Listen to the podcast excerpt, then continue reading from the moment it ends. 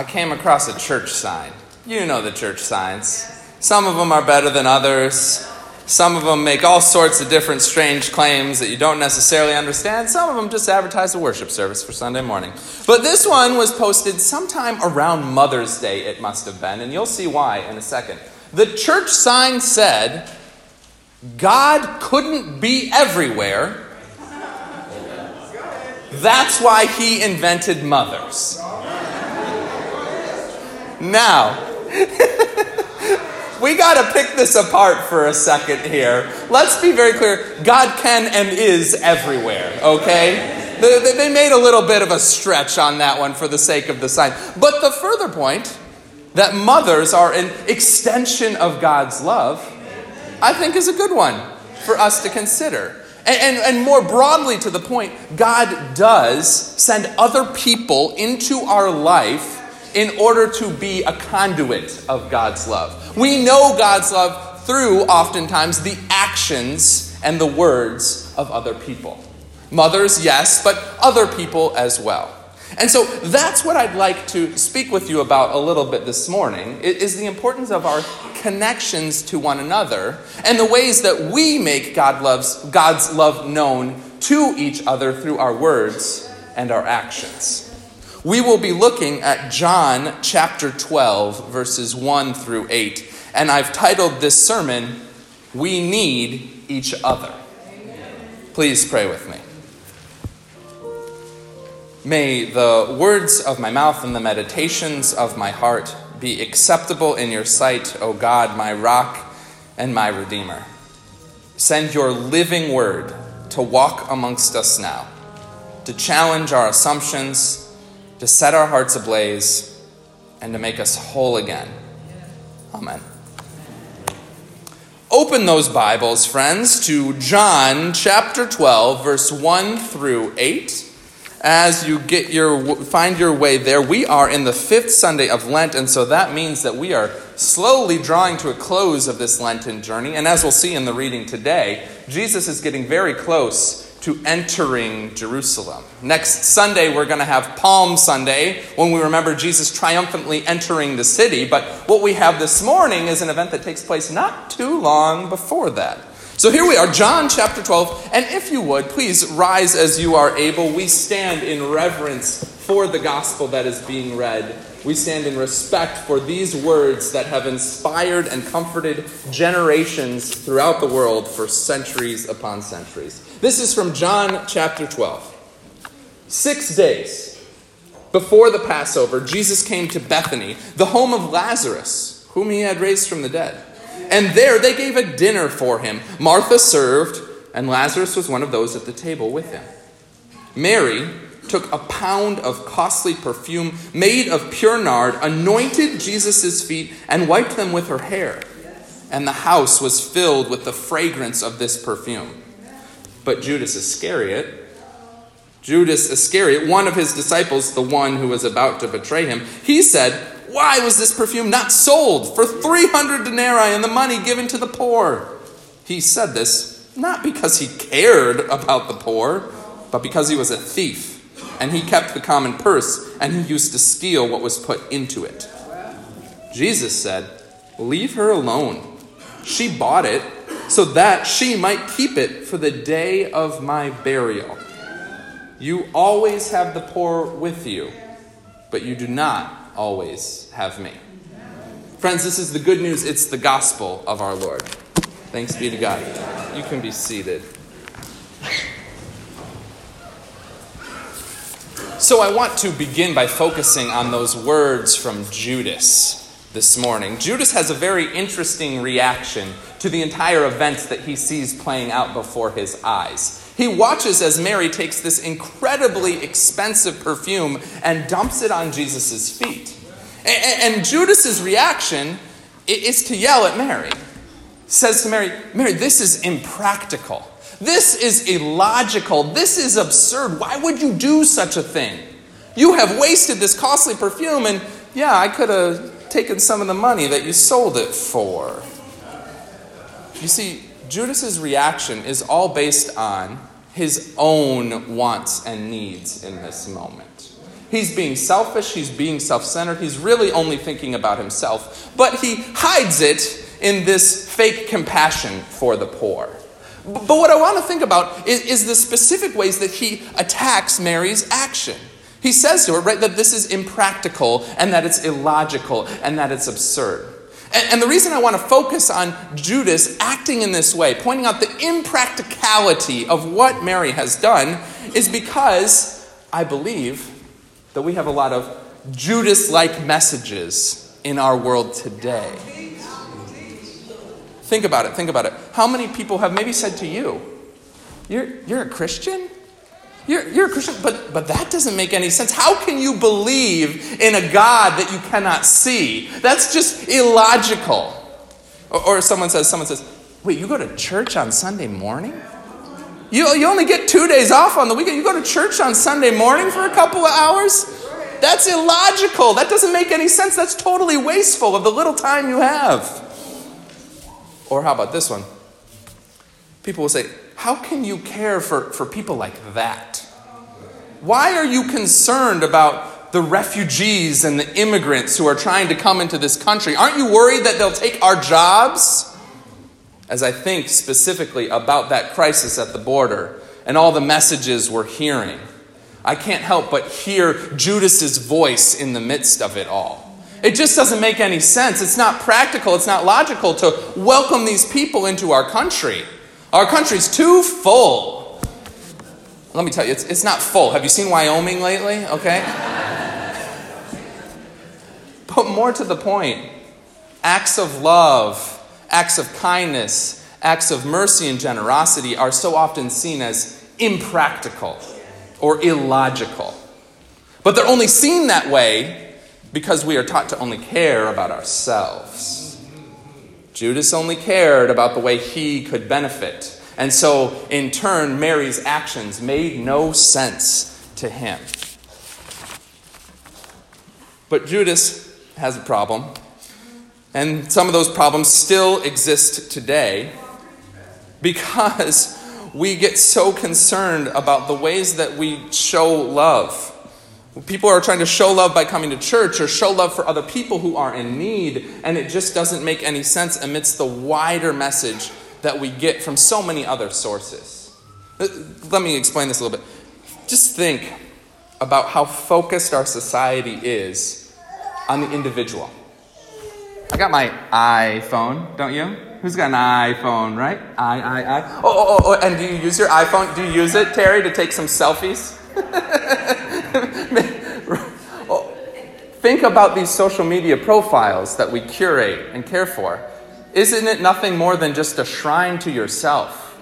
Hey, here are some of the best pictures of me. Here are all the books that I want you to know that I read that I say are my favorites. Here are my TV shows that I watch that I think you'll find very impressive. Let me share this article that I have read, that I understand and want to portray to you what is going on in the world.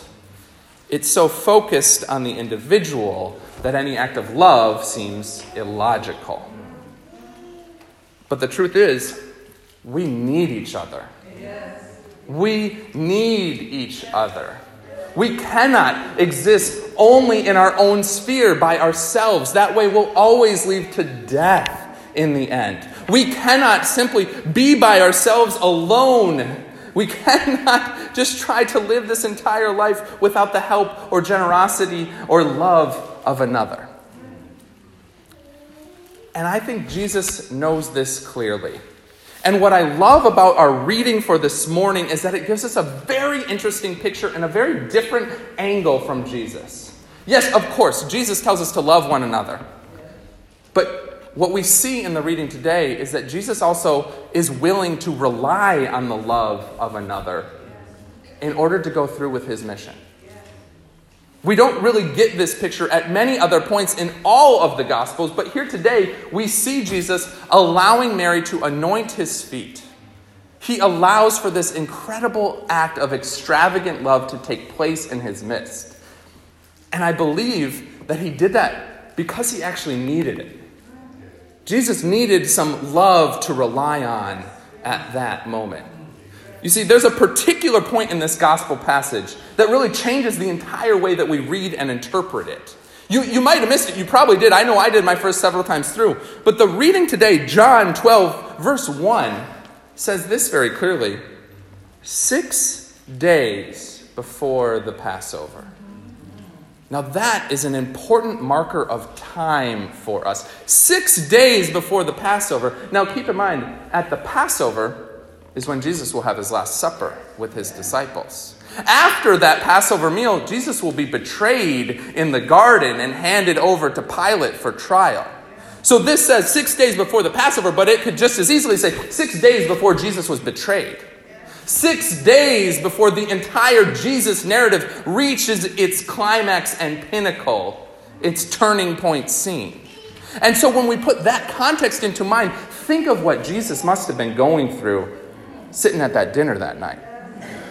We'll see later that when he's in the garden after his Passover meal, he's asking for God to change plans. Take this cup from me, Lord. I don't want to die, yet not my will, but your will. Jesus was deeply troubled by what he was going to have to do. And I think that at this meal, six days prior to it, he was probably already thinking in that way. He knew what the next week was going to come for him. He knew what was going to happen to him in the week ahead.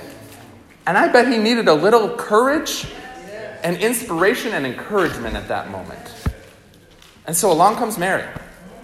And in an act of incredible extravagance and love, she anoints his feet with costly perfume, dries it with her hair.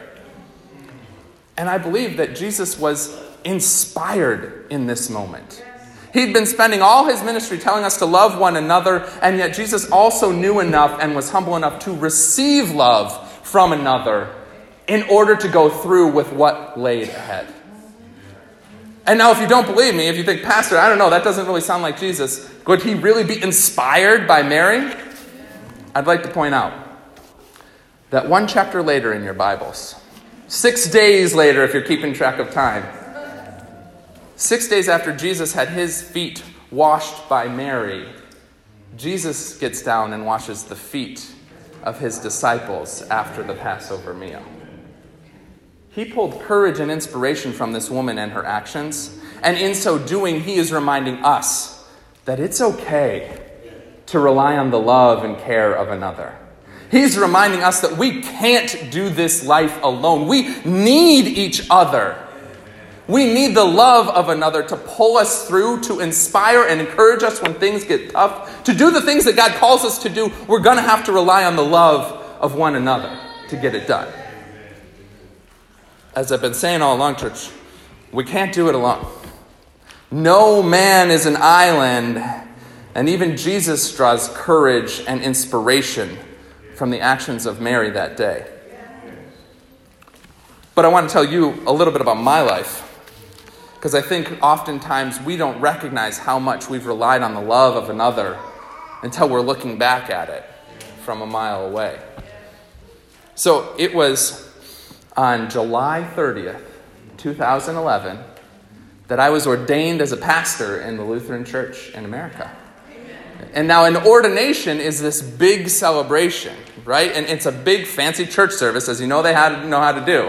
And so there I was on July 30th, 2011, big fancy church service. And the way that it works at an ordination is that the person who's going to be ordained, in this case myself, I don't get to be a part of all the clergy yet. I'm not a pastor. So I just had to sit in the front row with my family.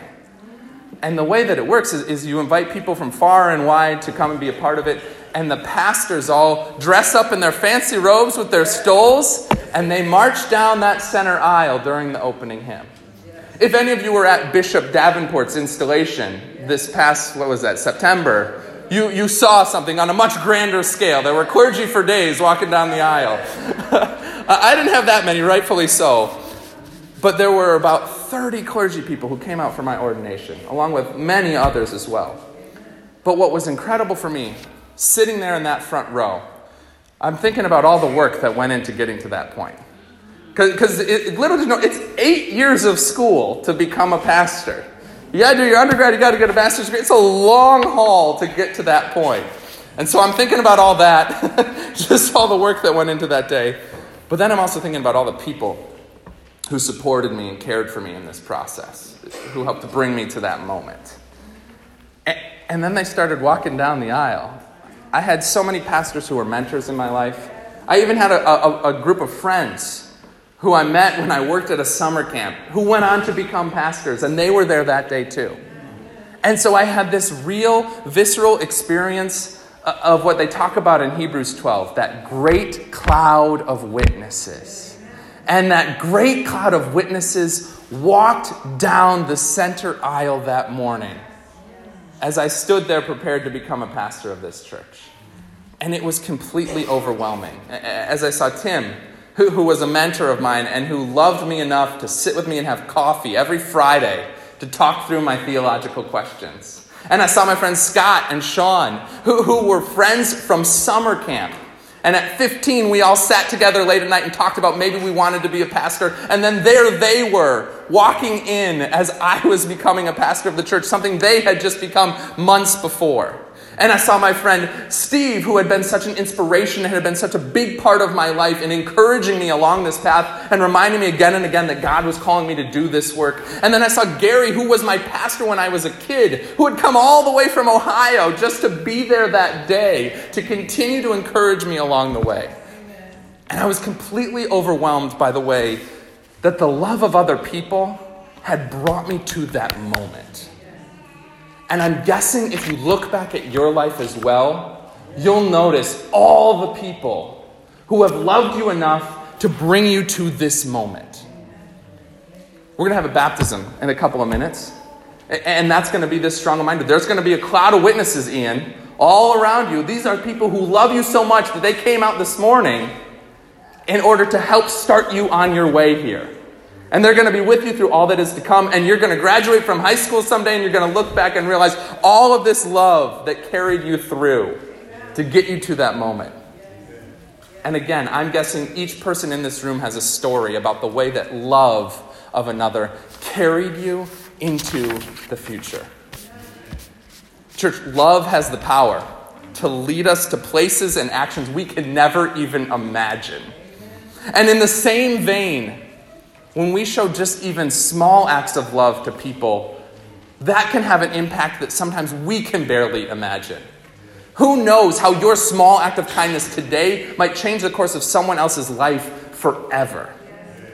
And so, church, we need to know the love of God in our lives. We need to know that we are loved beyond measure, and we need to know that the love of God comes to us oftentimes through the words and actions of others. And just like Jesus, we need to be humble enough and secure enough to admit that sometimes we need the love of another person to encourage us on, to move us forward, to inspire us for the future. We can't do this alone. We need one another.